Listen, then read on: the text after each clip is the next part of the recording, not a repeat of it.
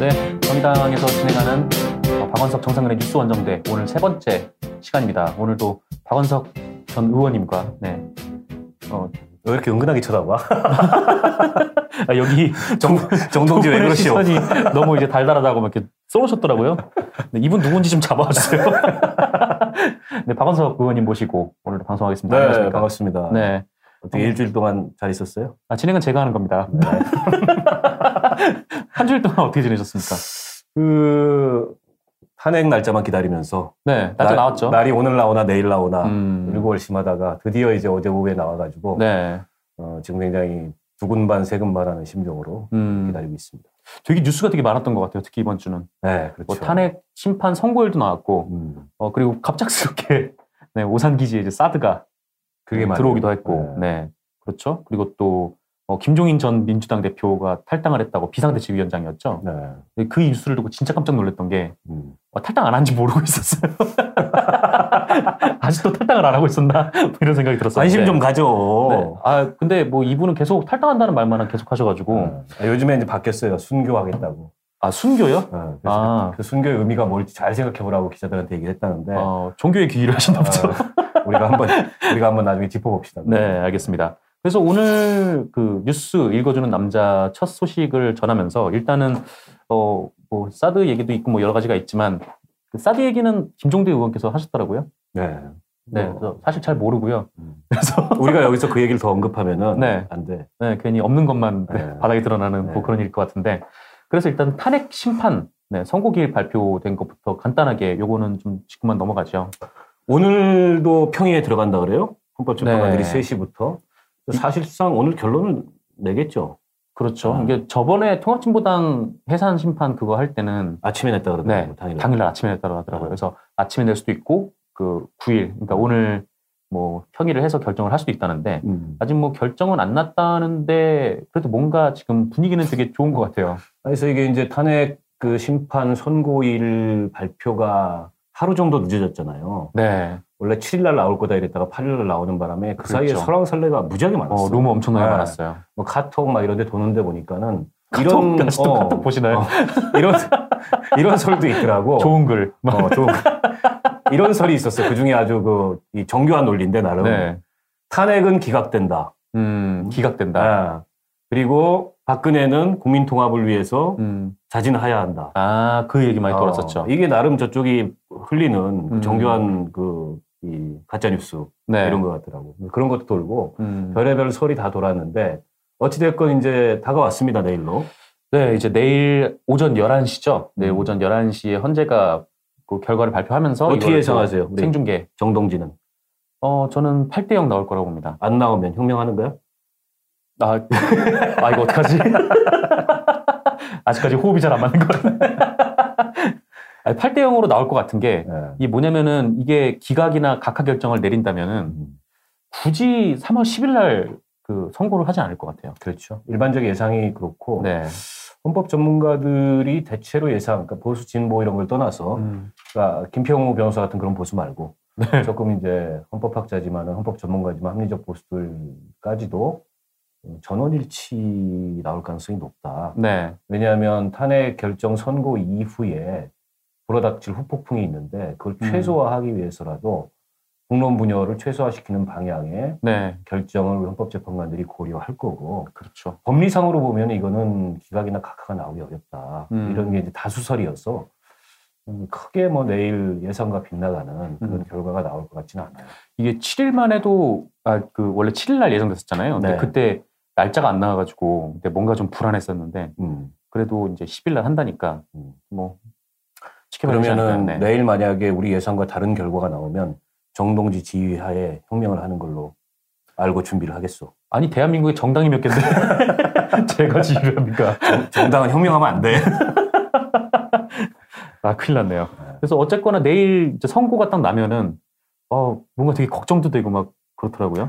그렇죠. 우선은 헌법재판소 앞이 무지하게 시끄러울 거예요. 네. 그래서 경찰에서 아마 100m 이내는 어, 집회 시위를 금지시키고 음. 뭐 차벽을 쌓든가 이렇게 하겠죠. 그리고 우리 이제 탄핵 그동안에 그 인용을 요구해왔던 촛불 집회 또 우리 탄핵 반대 시민행, 아니 저 탄핵 그 비상행동을 중심으로 네. 또 헌법재판소 앞에 가겠지만 지금 탄기국이 굉장히 걱정스럽게 음. 소요를 일으킬 가능성이 굉장히 높고 어 때- 경우에 따라서 아주 극단적인 그런 네. 행동들이 나올 수도 있을 것 같아요. 진짜 뭐 축창 깎아가지고 뭐 음. 홈페이지에 올린다던가 하여튼 뭐 나중에 또 이제 검색어에서 얘기하겠습니다만 음. 뭔가 별의별 얘기들이 진짜 다 나오는 것 같아요. 음, 그래서 뭐 네. 자해를 한다든가 네. 이럴 위험성들이 있어서 어, 그분들도 이제 기왕 결론이 그렇게 나고 또 이게 헌법재판소가 20차례 이상 재판을 해가지고 음. 헌법적 결론을 내리는 거기 때문에 받아들여야죠. 받아들여야 되고 거기에 대해서 어떤 정치적 이견이나 항의의 목소리를 낼 수 있겠지만 네.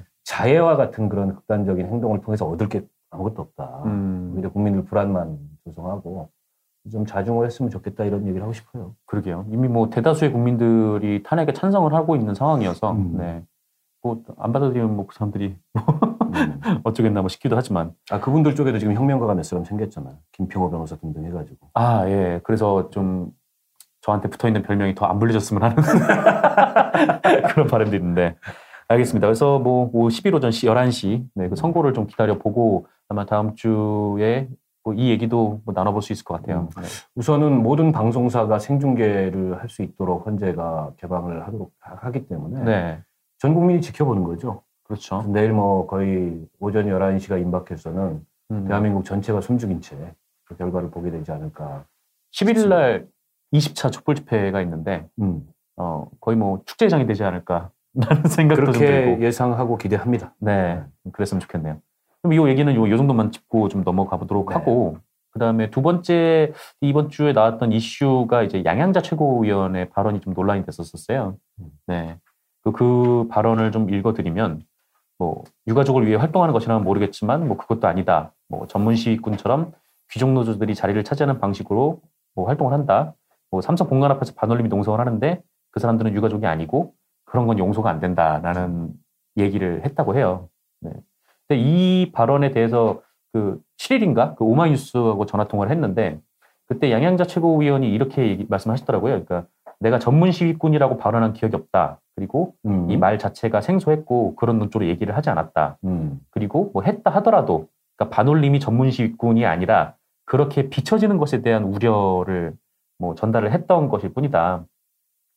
뭐 이제 뭐 그런 시선들이 있다라는 거를 좀 전달한 거 뭐 그렇게 얘기를 좀 하셨더라고요. 근데 결과적으로는 어제 사과를 했죠. 네. 그 언론들 앞에 나서서 그 그렇죠. 네, 결국에 정론관에 사과를 하고 당분간 자숙의 시간을 갖겠다고 했는데 이게 이제 보면 때로는 이런 류의 설화를 일으키게 그 되는 맥락이 단순한 말 실수가 있고 네. 단순한 말 실수를 넘어서서 이제 자기 생각을 드러냈다가 그게 이제 비화가 되면 걷어들이는 이제 음. 이런 경우가 있는데 이번 경우는 단순한 말실수를 넘어서는 문제인 것 같아요.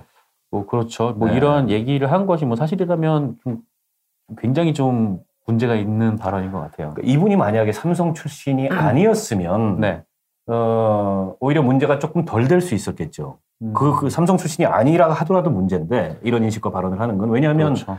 더불어민주당의 을지로위원회나 뭐 공식적인 입장은 음. 그 반도체 이 피해자들과 함께하는 입장이고 네. 또 반올림과도 그동안에 여러 차례 뭐 간담회 이런 것들을 통해서 네. 반올림에서 얘기하는 이 문제와 관련된 문제 제기들을 막 귀담아 들었을 거예요. 음. 당론이 이렇게 형성이 돼 있는데 그 당론과 어긋난 얘기를 한 거기 때문에 설사 이분이 삼성 출신이 아니더라도 문제는 문제였을 텐데 네. 더더군다나 이분이 삼성 반도체 부분의 임원이었잖아요. 네, 맞아요. 그리고 지난 총선에 영입이 돼서 문재인 대표 영입 인사로 네. 영입이 돼서 아주 짧은 시간 내에 물론 총선에서 당선은 안 됐지만 당의 최고위원이라는 음. 그런 주요 직책까지 올랐는데 그런 분이 이런 발언을 하게 되니까 아 저분은 아직도 삼성맨이구나 음. 이런 사실은 그 문제 제기를 네. 할 수밖에 없는 그랬던 발언이었던 것 같아요. 뭐 사실 반올림 측이나 아니면 뭐 반올림이 거의 뭐 황상기 그 황유미 씨, 고 황유미 씨 네. 아버지인 황상기 씨가 굉장히 열심히 활동을 하시는데 어, 굉장히 좀 상처가 될 수 있는 아 당연하죠. 네, 왜냐하면. 그날이 황유미 씨 10주기였지 않습니까? 네. 그래서 그랬고. 사실은 조금 뭐 이 문제에 대해서 다시 한번 우리 사회가 네. 그 환기하고 경각심을 가지고 음. 그리고 삼성의 제대로 된 문제 해결을 촉구하는 네. 그런 목소리를 내는 게 마땅한 날. 이런 그렇죠. 얘기가 나왔다는 게 더더욱 이거는 유가족들이나 이 문제 해결을 위해서 노력해왔던 모든 사람들에게 음. 상처가 됐던 발언이고 다행히 본인이 뭐 그 잘못을 시인하고 사과하고 네. 또 문재인 대표도 사과를 그, 했죠. 예, 사과를 했기 때문에 어느 정도 그 봉합은 됐는데 근데 이걸 이제 들은 당사자들이나 또 노동계 또 반올림 같은 단체들 입장에서 보기에 네.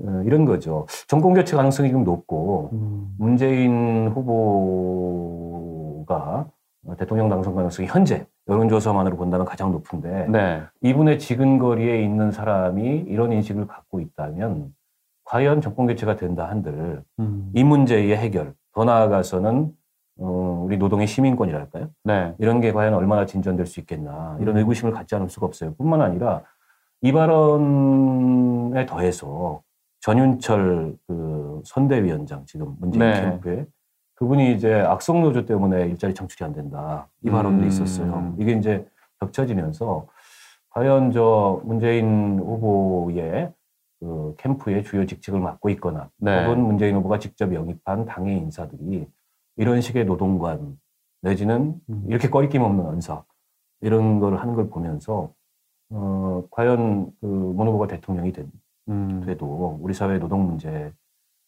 진정성 있는 네. 해결을 위해서 나서겠는가라는 의구심을 표할 수밖에 없는 그런 정도의 음. 언사였다 저는 그렇게 봐요.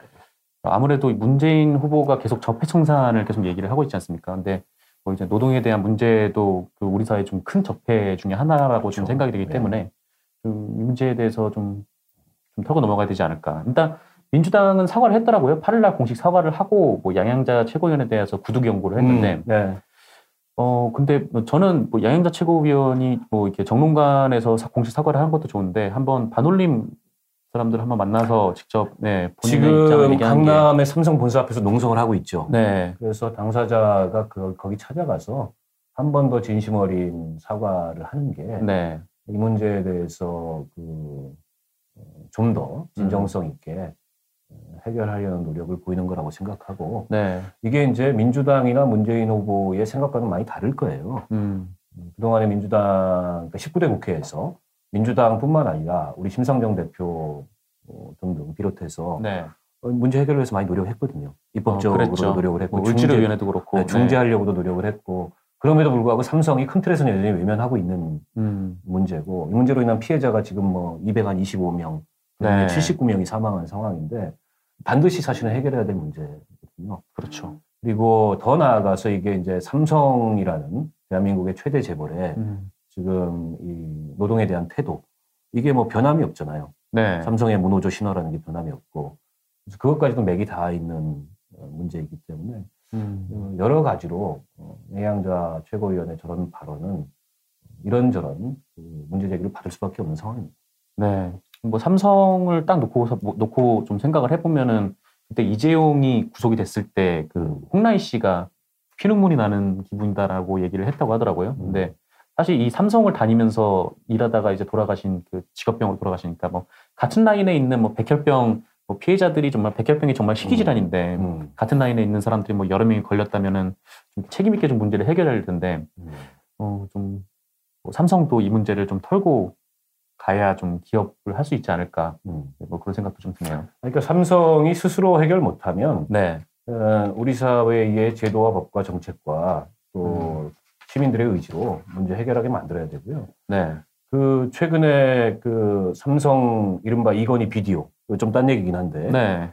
그 관련된 뭐 당사자들이 사고 처리를 받고 이런 뉴스들이 좀 나왔더라고요. 동영상을 찍은 사람이 네, 찍은 사람이 그래서 처벌을 받았다고. 이것도 그 사실 그때 검찰이 수사하겠다 네. 했는데 수사의 결론이 동영상 찍은 사람만 처벌하는 음, 물론 이건희 회장은 지금 병석에 누워 있기 때문에 음. 뭐 어떻게 불러다 조사도 할 수 없고 그렇죠. 처벌도 할 수 없는 상황인 건 맞지만 그, 그 문제도 사실 개운치 않아요.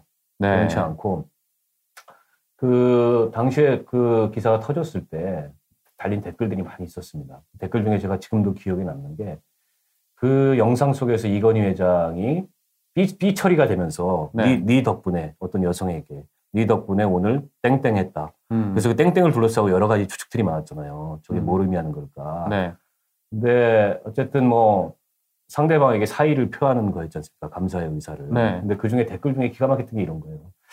20만 삼성 가족이, 그러니까 삼성 직원들 있죠, 임직원들이. 음. 아무리 열심히 해도 고맙다, 수고했다는 얘기를 못 듣는데 음. 저렇게 해야 들을 수 있구나라는 그런 기막힌 댓글을 본 적이 음. 있어요. 그래서 아무튼 이 삼성과 한국 경제, 또 삼성과 대한민국, 그리고 삼성과 우리 이 삼성의 노동자들, 삼성과 삼성이에요? 아, 삼성의 삼성의 노동자들. 네. 그리고 제 삼성의. 이러저런 문제들로 인한 피해자들, 네. 이 관계들은 반드시 저는 그 세상이 바뀌고 나면 음. 해결해야 될 문제라고 생각합니다. 네, 맞습니다. 그래서 뭐 이 문제도 이렇게 좀 풀어볼까요? 갈까요? 그건 나한테 안 물어봐도 돼요. 진행은 정동지가 하는 거니까. 아, 그래요? 네. 여기서 마치겠습니다. 왜 일일이 나한테 결제를 맡아? 아, 그런가요? 아, 아직 불안해서. 우리가 동갑이잖아. 얼굴이 아. 이렇게 보여도. 아, 그렇죠. 알고 보니까 동갑. 네. 네. 내가 좀, 저, 젊어 보이고 정동지가 좀 들어 보여서 비슷해 보이잖아요, 보기에도. 아, 이렇게 막 던지면 제가 못 봤습니다. 네, 저희가 이제 그 똑같은 개디더라고요. 네. 네. 쌍개. 거기까지만 얘기해. 동갑이란 것까지만. 네. 어, 다행히 그 제가 봤을 때는 60년대생이신 줄 알았는데. 네, 다행히 이제 70년개 뜻이라고. 네. 알겠습니다. 넘어가지요. 그리고 이제 세 번째 이슈는 김종인 전 민주당 비상대책위원장이에요. 네. 음. 탈당을 하셨더라고요. 탈당을 예전에 한 줄 알았는데. 음. 뭐 했다 했다고 한다가 안 한다고 했다가 뭐 다시 했다고 한다가 다시 또 결국엔 탈당을 했는데 결국 뭐 의원직은 날라갔죠. 네. 비례대표니까 뭐, 네. 탈당하는 그리고 순간에. 김종인 의원이 이제 탈당을 하자마자 이제 뭐 김무성이라든지 아니면 뭐 바른정당 뭐 이제 아니면 뭐, 뭐 손학규 측 막 이런 식으로 해가지고 어 굉장히 많은 이제 러브콜들이 들어오고 언론도 굉장히 이 탈당의 의미를 많이 두더라고요. 네. 의원님은 어떻게 보세요? 그, 우선은 조금 원론적인 얘기일 수도 있겠습니다만. 네. 이분이 지난 대선 때는 박근혜 후보를 지지하고 지원했잖아요. 네, 맞아요. 그랬다가 지난 총선에는 또 진영을 건너와서 음. 민주당의 비대위원장이 돼서 그 선거를 진두지휘했고 이번에는 또 탈당을 해서 네. 뭐또 제3지대 내지는 빅텐트 뭐 이런 걸 모색할 거다 이런 예상들이 있고 음. 어, 헌정사의 유일한 비례대표 5선인데 당적도 많이 바뀌었어요. 음. 그 상, 상황에서 보면 그 과정에서 보면 그래서 이런 식의 정치가 영향력을 갖는 음. 이게 언제까지 계속돼야 되냐 저는 네. 굉장한 사실은 좀 회의감과 이런 음. 거를 느끼고 저는 김종인 그 전 의원께서 네. 기왕 탈당하셨고 비례대표로 5선씩이나 하셨고 당 대표를 포함해서 주요한 그 정치적 지위도 많이 누리셨고 하시니까 음. 이제는 좀 정치를 그만하시면 어떨까 음. 라는 생각을 우선 갖고요. 저런 정치가 영향력을 갖는 저런 정치가 뉴스에 중요하게 이렇게 회자되는 네. 이런 수준을 좀 한국 정치가 넘어서야 된다. 음. 이런 뭐 저건 뭐 가치 중심도 아니고 뭐 그때 그때 때, 때때로 동지가 바뀌고 음. 때때로 그에 따라서 논리가 바뀌고 이 정말 정치가 우스워지는 거 아니겠어요? 생각이 그렇죠. 첫 번째로 들고요. 그럼 왜 이분이 의원직까지 버리면서 사퇴를 했을까요? 아니, 그 그러니까요. 탈당을 했을까요? 음, 뭐, 뭐 자기 나름의 이제 꿈과 구상이 있을 텐데 음. 어, 사실은 저 의원직 될 때 뭐 셀프 공천이니 네. 노역이니 이런 얘기 많았는데 그랬죠.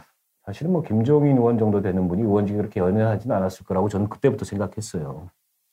어, 그리고 이번에 어쨌든 그걸 던진 건데 지금 많이 회자되는 그 추측은 내지는 예상은 어, 결국 이제 문재인 전 대표로 그 민주당의 후보가 거의 굳어지고 네. 기정사실화되고 하는 상황에서 어, 그 내에서 더 이상 본인의 역할이 없다라고 음. 판단을 하고 무슨 역할을 하고 싶으시길래? 어, 이분은 킹 또는 킹메이커 뭐 이런 거 아니겠어요? 이번에 자기는 이제 킹메이커는 안 하겠다. 음. 네. 이런 얘기까지 심지어 했었는데 그럼 킹을 하겠다? 뭐 킹이든 킹메이커든 그 내에서는 안 되는 거 아니에요 지금? 퀸은 아닐 거 아닙니까? 네. 그 내에서는 안 되는 거잖아. 킹도 아, 아, 니고 그렇죠. 킹메이커도 아니고. 그래서 나와서 세기를 찾는 건데 어, 주변의 많은 예상은 직접 출마 가능성이 굉장히 높다. 어. 흩어져 있는 세력들을 모아서 음. 그게 이른바 이제 반문 개헌 연대잖아요. 반문 개헌 연대. 네. 개헌을 고리로 또- 친박 연대 이후에. 어, 그러니까 수준은 비슷한 거예요. 네. 서, 서 있는 포지션만 다르지 친박 연대나 반문 개헌 연대나 어, 거기서 거긴 거고 네. 그래서 개헌을 고리로 또 반문이라는 그런 정치적 구도를 고리로 음. 뭔가 흩어진 세력을 넓게 이를테면은 민주당 내의 일부부터 네. 저 자유한국당 내 일부까지 그 중간을 싹 포함해서 음. 뭔가를 도모하고 어, 그들의 어떤 그 대표로 네. 이번 대선에 본인이 나서서 임기 단축하고 음. 개헌 추진하고 네. 이런 걸 도모하려는 거 아니냐라는 예상이 있고 또 실제 뭐 그렇게 움직일 가능성이 있어 보여요.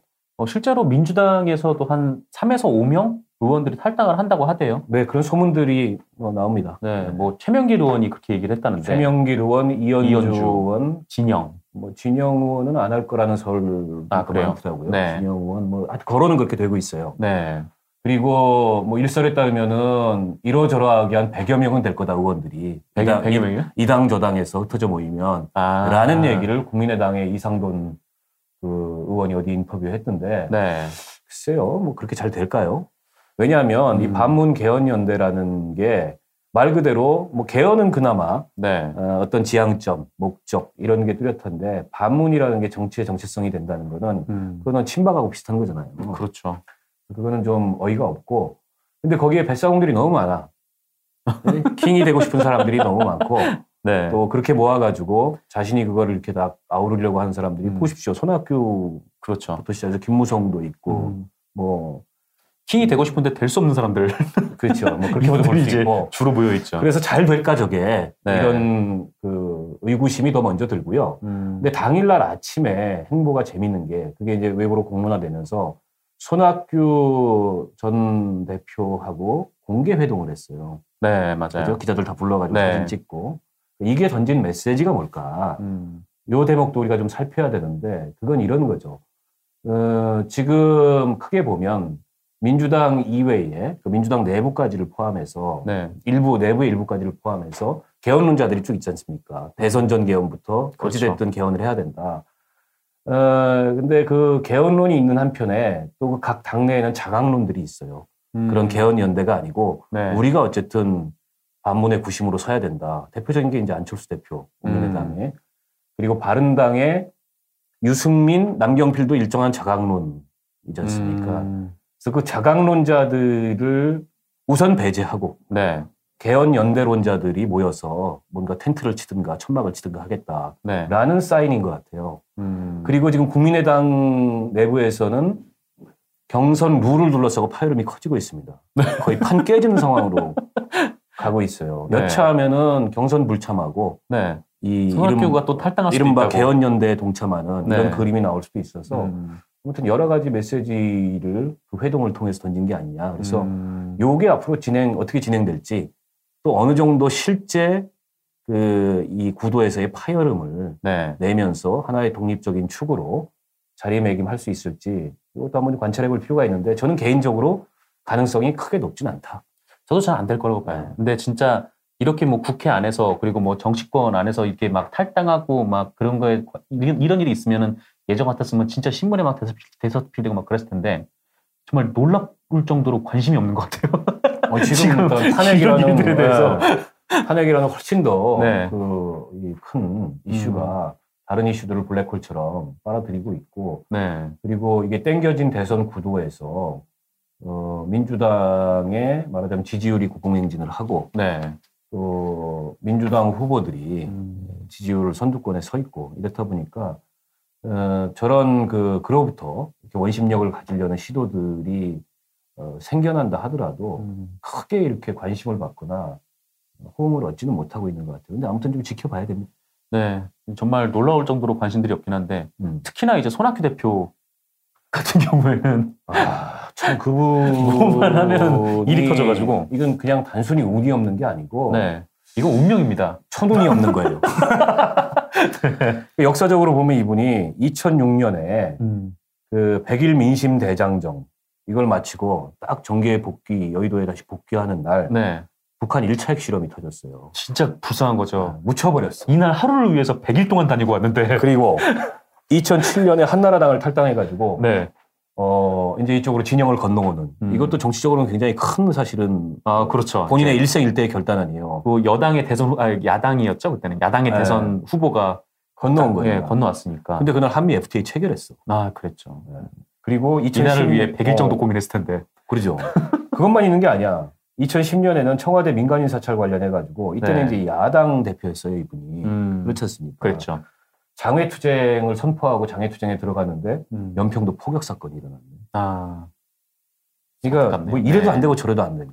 네. 그리고 작년에는 만덕산에서 내려오셔가지고 음. 드디어 이제 정계복귀 대선 출마 이거를 정론관에서 선언하는 날 북한이 미사일을 북한이 안 도와줘 네. 핵실험하고 미사일 발사하고 그리고 국민의당에 입당하던 날 네. 뭐 이것도 나름 이제 굉장히 정치적으로 큰 이슈잖아요 뉴스고 그랬었죠. 근데 이재용이 구속됐어 아, 그리고 정책 공약 그 일면에 하단으로도 안 나왔었던, 네. 어, 정책 공약을 발표하는 날 사드 배치되고 음, 김종인 탈당하고 네. 이래가 그냥 다 묻혔어요 네, 진짜 운명입니다. 이 정도. 이 기자가 보기에는 어때요 이 아, 정말 그, 이런 역사성을 아, 이거를 어떻게 설명을 해야 될지 잘 모를 정도로.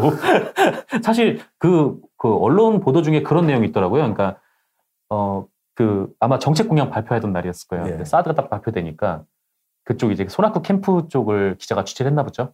그랬더니 캠프 관계자가 왜 또 이런 일이 아니 그리고.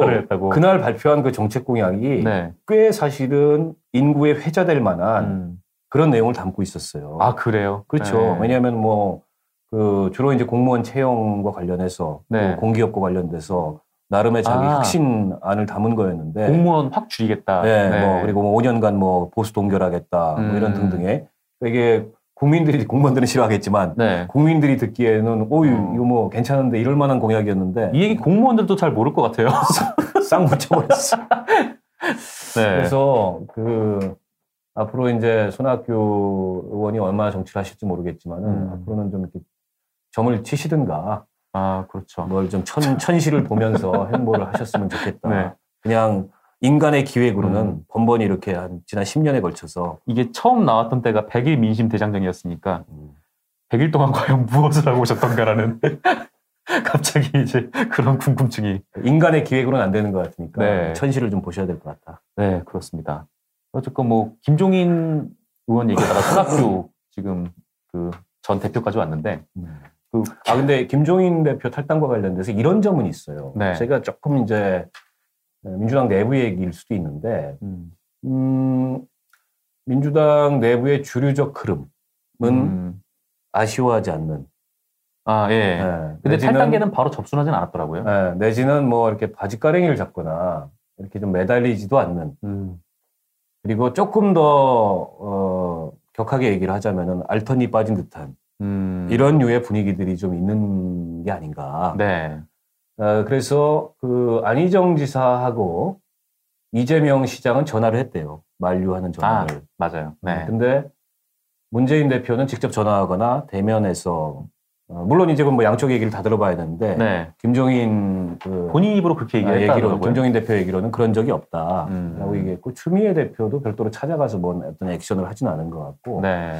그런 면에서 이게 이미 그 굉장히 골이 깊었던 음, 그런 상황에서 탈당이라는 마지막 수순으로 간 게 아닌가 싶고 네.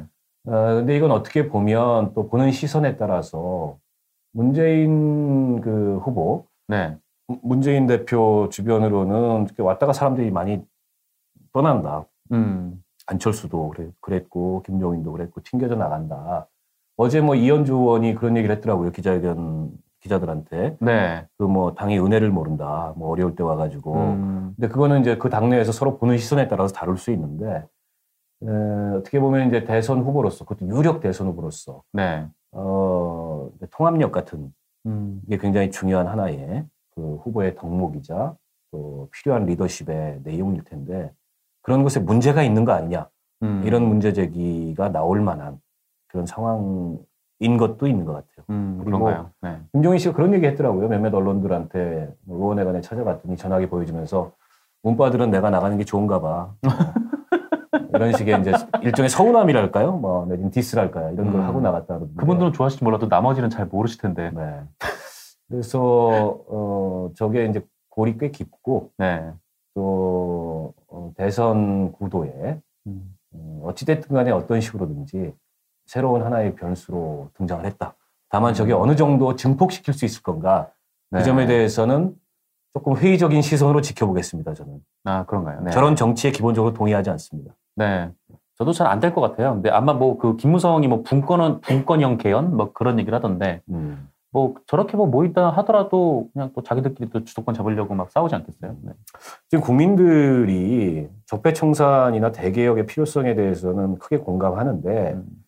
어, 또 개헌이 그것의 하- 네, 이제 완성판일 수 있어요. 네. 그리고 개헌에 관해서는 당연히 정치권에서 책임 있게 논의해야 되는 건 맞는데 근데 여론상으로 보면은 그래서 그게 곧바로 개헌으로 어, 가야만 이게 적폐청산과 대개혁이 이루어지는 거다라고 음. 이렇게 생각하는 국민들 여론이 높지는 않아요. 네 그런 것 네, 같아요. 거기까지 뭐 그렇게 국민들이 그 개헌 문제에 대해서 깊이 있게 지금 여론이 형성돼 있거나 생각하는 게 아니어서 너무 이게 사실은 국민 여론, 여론과는 앞서서 네. 개헌 문제가 가고 있는 측면도 있다. 이게 국민적 동의와 설득과 어, 이런 걸 여론을 넓혀가면서 네. 가야 되고 그래야만 이제 개헌이 힘을 갖는 건데 정치권에서 그 정치인들끼리 네. 논의해가지고 개헌이 이루어질 수 있는 게 아니거든요. 그런 그렇죠. 개헌은 반드시 실패할 겁니다. 음. 그래서 저분들의 개헌 논의에 가장 빠져 있는 게 뭐냐면 그런 국민적 동의와 설득과 또 여론의 지지와 어, 이런 거를 만들어 나가는 거에는 관심이 없는 건지 뭐 노력이 노력을 하지 않고 음. 그냥 뭐 권력 구조에 대해서 어, 이 정치인들만의 그런 계산과 셈법으로 개헌이 가고 있- 개헌 논의가 가고 있는 거 아닌가 음. 이 점에 대해서는 저는 성공 가능성이 높지 않다고 봅니다. 네. 근데 뭐, 또 아까 김종인 의원이 뭐 그런 그 뭐 문재인 대표는 전화 안 했다 막 그런 얘기를 하시던데 음. 또 이런? 네, 이런 말도 하시더라고요. 그 총선이 끝나기 전에는 밥도 같이 먹었는데 음. 총선 끝나고 나서는 전화도 안 왔다고. 아, 이 서운한 거구나. 네. 이게 그러니까 어르신들은 서운할 수가 있어. 뭔가 이게 어, 대의라기보다는 이게 네. 네. 약간 좀 사과함이 좀 들어간 게 아니 인간이기 때문에 그럴. 수 있어요. 아니, 뭐 그럴 수야 있죠. 부모님한테 전화 자주 드리세요. 네. 아, 엄마. 보고 계시죠? 네. 알겠습니다. 그러면 저 여기까지 하고 네. 이제 너 어디까지 검색해봤니? 이제 거기로 넘어가도록 하죠. 자, 아. 오늘도 만들어 오셨네요. 네. 자, 네. 너 봅시다. 어디까지 검색해봤니? 1번. 제가 한번 뛸까요? 네.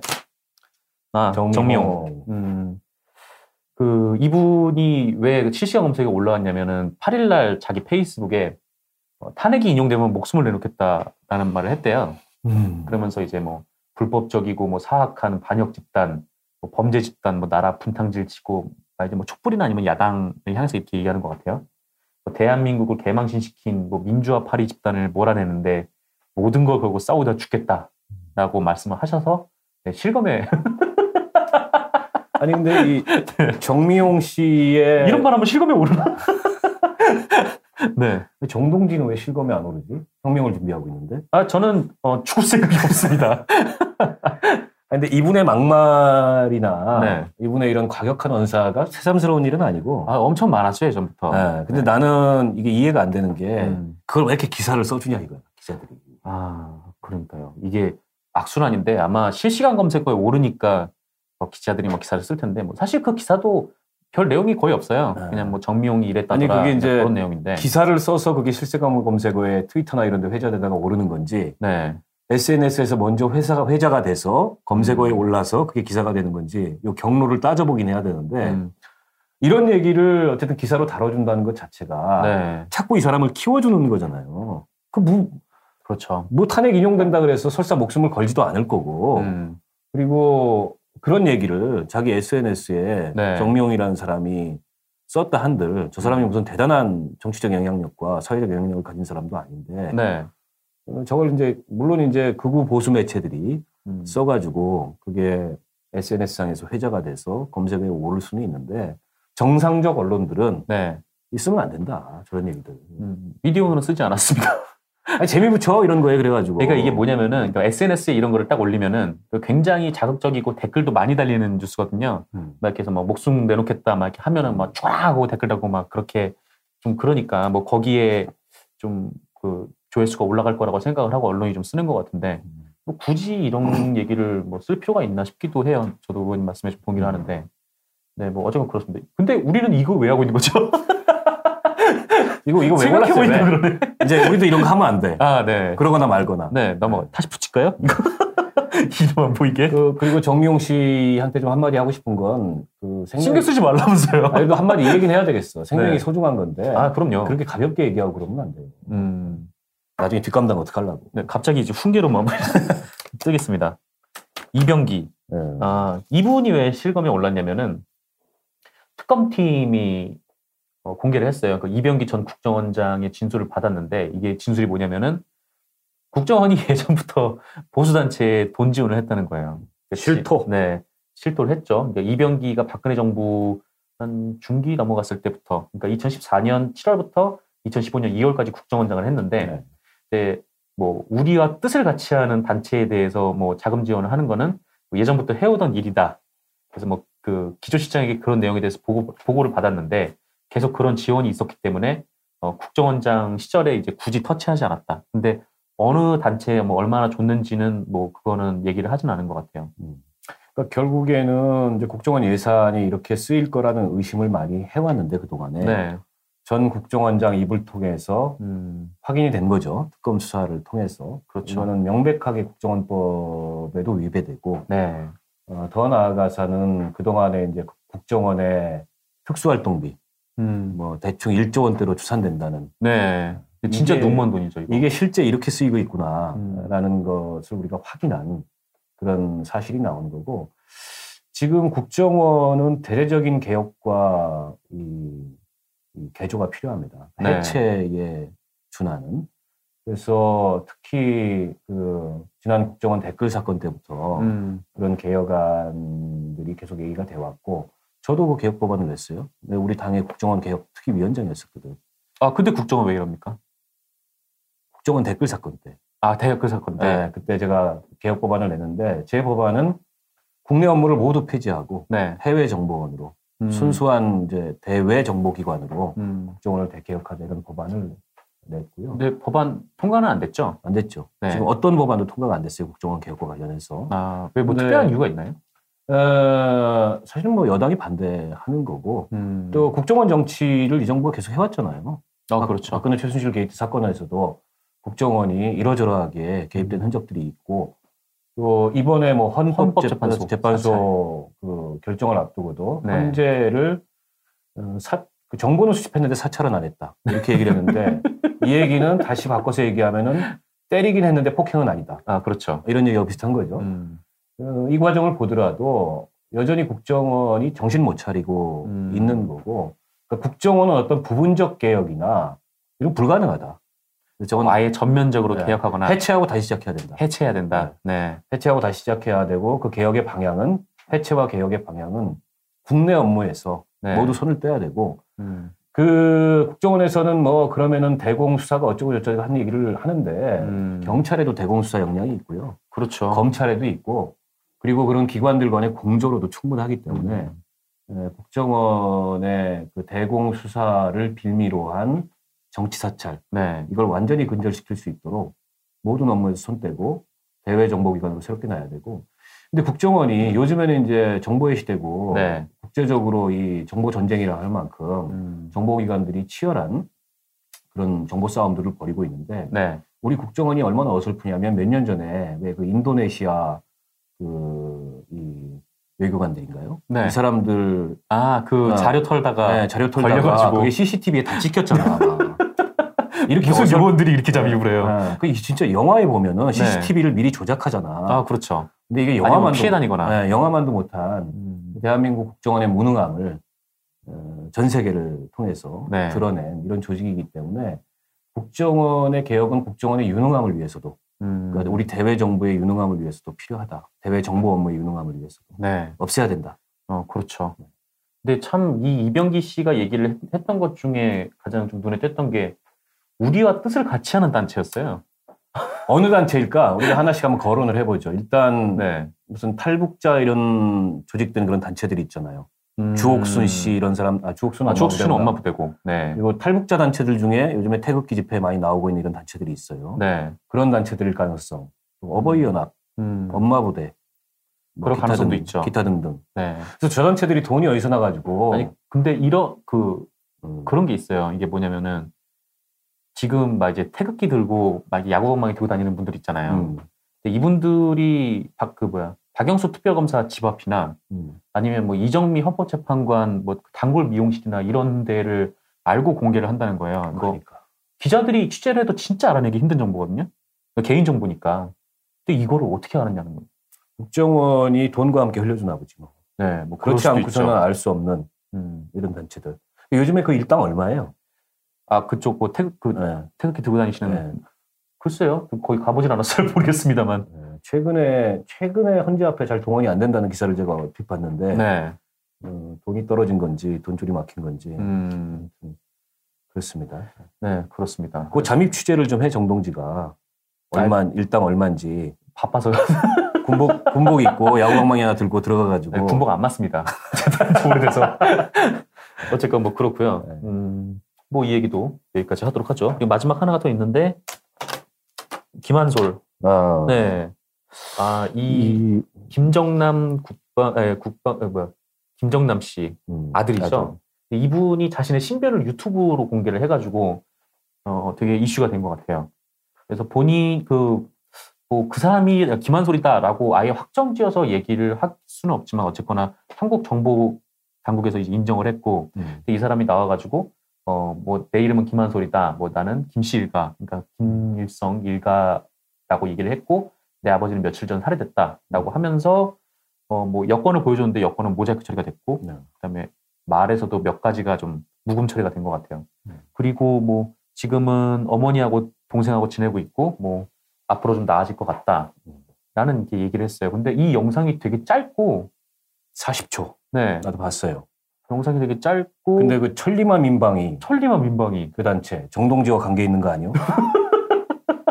민방위 소속이긴 합니다만 뭐 거기가 천리마였나? 근데 그 단체의 정체를 아직 누구도 네, 우리 국정원도 모르고 또 그 이제 그 탈북자 지원 운동 하시는 분들 있잖아요. 네. 그런 분들도 전혀 모르고 음, 어, 어디서도 그 단체의 실체가 파악이 안 됐는데 그러니까요. 근데 뭐 파나마에서 구성이 됐다는 말이 있어요. 파나마에서요? 네, 파나마에서 민방위가요? 네. 천리마 민방위가? 아, 그러니까 구성 장소가 아. 그리고 비트코인으로 후원금을 받고 있다. 음, 홈페이지도 있대요. 네, 굉장히 어떻게 보면은 좀 그 호기심이 가는 네, 그러니까요. 이런 조직이 아닌가 싶고 이걸 국정원이 모른다는 게 말이 됩니까? 그러게 국정원이 만든 거 아닌가? 아무튼 탈북 고위 인사들이나 네. 이런 사람들의 뭐 탈북 이런 걸 돕겠다 뭐 음. 이런 취지라고 하는데 그 김한솔인 것 같아요. 네, 영상이 아직 뭐 정확하게 판명이 안 됐고 어, 말레이시아 경찰이나 정부 쪽에서 어, 는 확, 확언할 수 없다. 이렇게 음. 입장을 발표했지만 육안으로 봐도 네, 김한솔인 것 같고 맞는 것 같긴 해요. 네. 그거 뭐 조작할 특별한 이유도 없었던 것 같고. 네, 근데 지금 이제 김한솔 그 영상에서 보면은 동생 엄마하고 같이 있다라고 네, 했는데 이제 원래 마카오에 있다고 알려졌는데 네, 마카오가 아닌 제3국으로 음, 간것 같죠 지금? 네. 그래서 아마 정치적 망명을 이미 한 것 같다. 음, 추측이 무성한데. 네, 추측이 무성한데 뭐 네덜란드일 음, 거다 이런 얘기도 있고 그 천리마 민방위 거기 홈페이지에 보면 네. 몇몇 나라들한테 감사의 뜻을 표현을 했어요. 아, 네덜란드 맞아요. 정부와 총리, 그랬죠. 또 미국, 미국, 중국, 중국, 그리고 무명의 무명의 한. 정부. 아. 네, 그 무명의 한 정부까지 해서 그리고 아마 김한솔의 묵음 처리된 네, 그 영상에 묵음 처리된 부분이 같은 내용인 것 같아요. 음, 그런 나라들 내지는 뭐 그런 그런 나라들의 정부에 네, 그 감사의 뜻을 표하는. 오늘 기사를 보니까 어, 마카오로부터 그 피신 경로가 음, 대만을 통해서 음, 네덜란드로 갔다. 네, 이런 썰이 있습니다. 아직 그게 확인된 기사는 아닌 것 같은데. 그래서 그, 그 무명의 정부가 네, 대만이지 않느냐. 대만. 어, 음, 그러나 국제적으로 보면은 대만은 하나의 중국 원칙에 중국이 주장하는 네. 하나의 중국 원칙에 입각해 볼 때 정부가 아니고 나라가 아니니까 음, 또 중국을 의식해서 그 부분은 무명의 나라라고 처리한 거 아, 아니냐.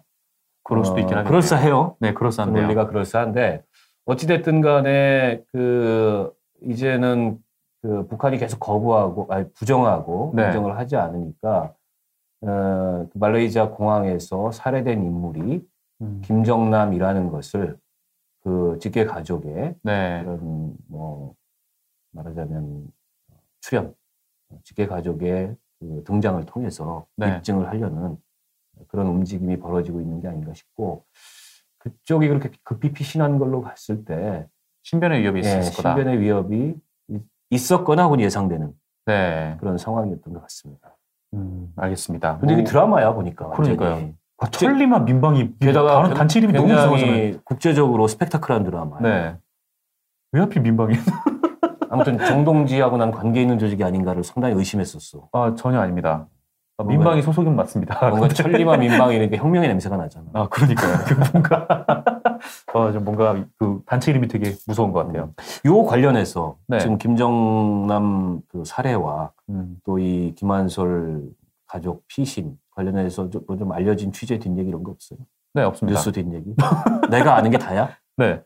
미디어 오늘의 정보력이 좀 외신 쪽을 강화하든가 뭐 좀 해야 될 것 같은데. 어, 지금 다음 뉴스 편집실에서 그 저희 정보력으로 어떤 단독 기사를 하나 소개를 해드릴 텐데 저희가 알고 보면 이쪽 일을 하는 사람들입니다. 아 그렇구나. 네, 미디어 쪽 일을. 네. 그래서 뭐 이 검색어 네는 여기까지. 네. 우리 하고. 저기 우리 저 우리 지원팀 다음부터는 정미용 같은 검색어는 네. 어, 자체 검열을 좀 부탁드립니다. 아니 미리 올리셨는데 다 승인하셨잖아요. 못 봤어. 이제 와서 못 봤어. 못 보셨다고요?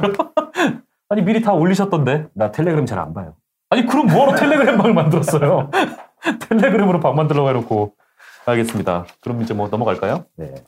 자, 정 기자의 뉴스 편집실. 오늘은 어떤 뉴스를 들고 오셨습니까? 네, 그 어제 그러니까 미디어 오늘 1090호에 음, 어, 단독 기사가 실렸는데 음. 본인이 쓴, 쓴 건가요? 나 제가 쓴 건 아닙니다. 네, 열심히 일하는 저희 후배가 썼고요. 네.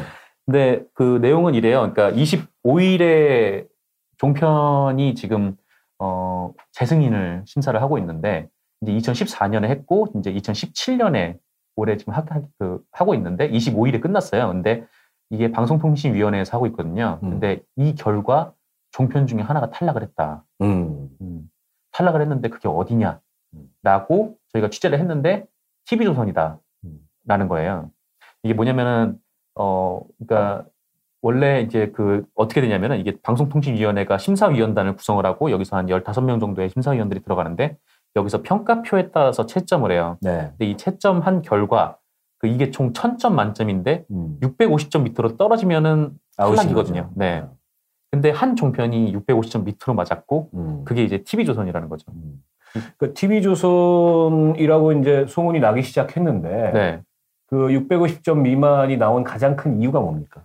어, 이게 이 채점표가 있다고 말씀을 좀 드렸었잖아요. 네. 이 채점표가 어떻게 되냐면은 방송평가가 400점으로 제일 많은데 어. 이거는 사실 뭐 그렇게 크게 차이는 안 나는데요. 네. 그 다음에 이제 어, 여기서 좀 갈린 것 같아요. 공적 책임, 아, 그게 이제 무슨 심의 이런 거에 걸리거나 이런 거죠? 네, 뭐 공정성, 어. 그리고 뭐 지역사회 문화적 필요성, 뭐 이 부분하고 음. 그 다음에 편성 관련된 부분, 그 다음에 어, 뭐 투자 이쪽 관련된 부분, 투자. 네, 어. 이렇게가 좀 어, 결과가 좀 결과가 좀 나뉘지 않았나 음. 이렇게 얘기를 좀 하더라고요. 그러니까 아까 말씀하신 대로 이게 방송통신심의위원회라고 있어요. 그러니까 네. 뭐, 어, 뭐 TV에서 좀 뭔가 좀 부적절한 것들이나 아니면은 뭐 편파적인 뉴스 같은 거는 방송통신심의위원회 이제 시- 그 누구나 이제 제소를 할 수 있거든요. 네. 거기서 이제 평가를 받아가지고 뭐 제재가 결정되는데 음. 어, TV조선이 지난해에만 161건을 심의를 받았어요. 음. 아, 심의 제재를 받았어요. 음. 근데 2등이 채널A인데 음. 어, 74건입니다. 압도적 1등이네. 네, 두 배가 넘죠. 3등이 JTBC인데 29건이에요. 음. 사실 채널A도 압도적으로 높은데 TV조선이 워낙 높아가지고 네. 채널A가 가려진 거예요. 그러니까 뭐 말하자면 막말 방송 이런 거잖아요. 그렇죠. 부적절한 내용. 네. 막 패널들이 나와가지고 막 아무 말이나 해가지고 네. 사고 치고. 진짜 아무 말 대잔치인데 음. 게다가 이게 막 방송통신심의위원회가 제재 결정을 하잖아요. 막, 아 이거는 정말 용납할 수가 없으니까 그 관련자를 징계를 해라. 음. 그 징계를 근데 TV조선이 안 하는 거죠. 아 징계도 안 하고. 네, 그러니까 그리고 계속 출연시키고. 네, 그러니까 이를테면 뭐냐면 예전에 장성민의 시사탱크라고 아 예예. 예, 거기서 알죠. 5.18 네. 광주민주항쟁을 네. 그 북한에 개입했다 막 이런 식으로 편화를 했었잖아요. 네, 예, 예. 그래서 그 관련자 제재 결정이 나왔는데 음. 안 했어요. 네. 그리고 계속, 그냥 계속 네, 나오고 그냥 뭉개버렸거든요. 어. 근데 지금 이제 장성민 씨는 TV조선을 결국 떠나긴 했지만 음. 조치를 제대로 안 한 거죠. 음. 그래서 이 부분에서 좀 많이 깎인 것 같고 음. 두 번째는 어, 편성 종합 편성 채널이잖아요. 네네네. 네. 그 종합해서 편성을 해야 되는데 뉴스만 주구장창 편성을 하는 거죠. 그게 보도 뉴스하고 시사만. 한 퍼센트 가까이 40 몇 퍼센트 되더라고요. 어, 수치가 되게 좋은데 44.4%. 아, 그러니까 이거는 무슨 얘기냐면 네. 그 본안들이고 채널의 영향력을 유지하는 음. 방식인 거죠. 네, 맞아요. 그러니까 드라마나 예능이나 다큐를 하면 돈이 많이 들잖아. 맞아요. 특히 이제 드라마 같은 게 돈이 정말 많이 드는데. 네. 근데 TV조선 드라마 안 하니까. 안 하죠. 아, 다른 종편들도 안 하죠, 드라마. 네. 근데 다른 조, 다른 종편들은 그래도 예능으로 그걸 또 보강도 좀 하긴 하는데 음, TV조선도 예능이 있긴 있지만 굉장히 정치 시사 얘기가 강한. 어, 그렇죠. 네. 그러니까 이런 식으로 꼼수 편성을 하는 거예요. 그냥 아, 좀 웃긴 내용 들어가 있으면 그냥 예능으로 편성을 해버리고. 음. 음, 재연 배우들 나와서 하는 거 드라마로 편성하고. 네, 뭐 그런 식이죠. 네. 그런 식으로 이제 꼼수 편성을 하니까 이게 어쨌거나 뭐 채널 A가 아니 TV조선이 원래 개국을 할 때 우리 이렇게 하겠다라는 계획서를 제출하고 그거를 승인을 받아서 개국을 한 거 아닙니까? 여기에 뭐 부합되는 게 하나도 없는 거죠. 자 그러면은 이게 650점 미만으로 탈락이 되면 이후가 어떻게 되는 거예요? 지금 발표를 언제 예정하고 있고 이후가 어떻게 되는 거예요? 음, 아웃되는 거예요? 원래는 아웃이죠. 근데 네. 이게 발표가 되기 전에 원래는 발표를 진작 했어야 돼요. 25일 날 끝났으니까 지난달 25일이잖아요. 음. 그러니까 뭐 3월 지금 3월 초니까 이미 발표를 했어야 되는데 음. 안 하고 있는 거죠 지금 방송통신위원회가. 음. 왜안 하냐라고 하면은 사실 어 만약 뭐 TV조선이 지금 뭐 아웃돼야 되는 이제 채점이 나온 건 맞는데 음. 근데 이제 이 회사에서 일하는 사람도 있고 뭐 외주 제작사 뭐 관계사들도 있고 이제 하니까 뭐 좀 이게 뭐, 뭐 노동자에 대한 문제라든지 아니면은 또 뭐 언론 탄압이라는 얘기가 또 나올 수도 있으니까 음. 거기에 대해서 굉장히 좀 고심을 하고 있는 것 같더라고요. 음. 그래서 아마 어 기준 점수보다 낮긴 하지만 취소는 되지 않을 거다. 그러면은 조건부 재승인 네, 네, 조건부로 재승인을 하는 거죠. 그러니까 3년에 한 번인데 네, 3년에 한 번인가요 지금 종편이? 종편이 원래 3년에 한 번. 3년에 한 번인데 네, 에, 그걸 뭐 1년에 한 번? 뭐 그렇죠. 이런 식으로? 뭐 1년에 한 번 아니면 2년에 한 번. 근데 이 음. 조건부라는 게 어, 굉장히 조건이 세질 가능성은 있어요. 그러니까 음. TV조선이 지금 예전처럼 방송은 못 할 거다. 뭐 이런 얘기가 나올 정도로. 음. 그러면 편파 방송, 막말 방송 뭐 이런 것들이 좀 뭐좀 개선이 될 가능성이 있어 보이는 건가요? 또 하면 죽으니까요. 아, 한번 드- 드라마도 만들고 어, 그 돈이 있으려나 모르겠지만, 근데 어쨌거나 하여튼 뭐 어떻게 살려고 노력을 하겠죠. 그러니까 뭐. 네. 그 최근에 이제 지상파 중에 OBS가 네, 같은 기준을 받아서 네, 맞아요. 거기도 조건부 재승인으로 1년, 1년 음. 후에 조건부 재승인을 받았는데 네, 어, 이게 이제 그 그런 거잖아요. 대주주가 바뀌는 거지 않습니까? 네. 탈락을 하면은. 그래서 채널이 그렇죠. 아예 없어지는 게 아니고 음. 다른 대주주가 들어와서 방송을 계속 할 수 있는 건데. 아니면 채널이 아예 없어질 수도 있어요. 예전에 그래요? ITV 같은 경우가 어, 채널이 이제- 인- 인수하려는 대주주가 없었으니까. 네, 결국은 이제 채널이 없어지고 어. 그다음에 나중에 다시 이제 OBS가 좀 ITV 기반으로 재창조되긴 했는데 네. 어쨌거나 그때는 이제 없어지기도 했었죠. 네. 이게 종편 하려면 한 돈 한 3, 4천억 이렇게 있어야 되는데 아, 그렇죠. 지금 종편이 혁전하는 구조도 아니고 네. 누가 와가지고 그거를 하려고 하지 하기가 쉽지 않잖아요. 음. 어, 그래서 어쨌든 조건부 재승인을 많이 예상하시더라고요 전문가들도. 네. 다만 굉장히 이 기준이 강화된 형태로 음. 조건부 재승인을 할 거고 그래서 조선방송이 조선중앙방송 조선방송. 좀 차별성이 이제 앞으로 있어질 것 같다 네. 이런 의견들이 있는데 음. 지켜보죠 뭐.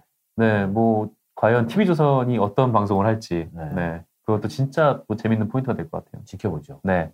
알겠습니다. 뭐 제 얘기도 여기까지고요. 네, 이렇게 해서 어, 정의당이 진, 그 만드는 박원석 정상근의 뉴스 원정대 방송도 여기까지 하도록 아니 하겠습니다. 클로징을 좀 해줘야지. 이게 유튜브와 정의당 페이스북으로 생중계됩니다. 방송이 나간 후에 팟빵에도 음. 업로드가 됩니다. 음, 그 말을 하려고 유튜브와 했었어요. 팟빵 구독하기, 페이스북 좋아요를 눌러주세요. 네. 여러분의 구독이 힘이 된답니다. 알겠습니다. 그 많이 받아주시고 뭐 팟빵에서도 많이 좀 다운로드 받아주시고 또 네. 댓글도 많이 남겨주시고 네 댓글에 댓글 많이 읽으시더라고요 제작진분들이. 알겠습니다. 그러면 저희는 또 어, 다음 주 목요일 네. 오후 2시에 어, 유튜브와 페이스북 생중계 그리고 팟빵을 통해서도 다시 또 찾아뵙도록 하겠습니다. 네, 네, 고맙습니다. 다음 주에 감사합니다. 뵙겠습니다.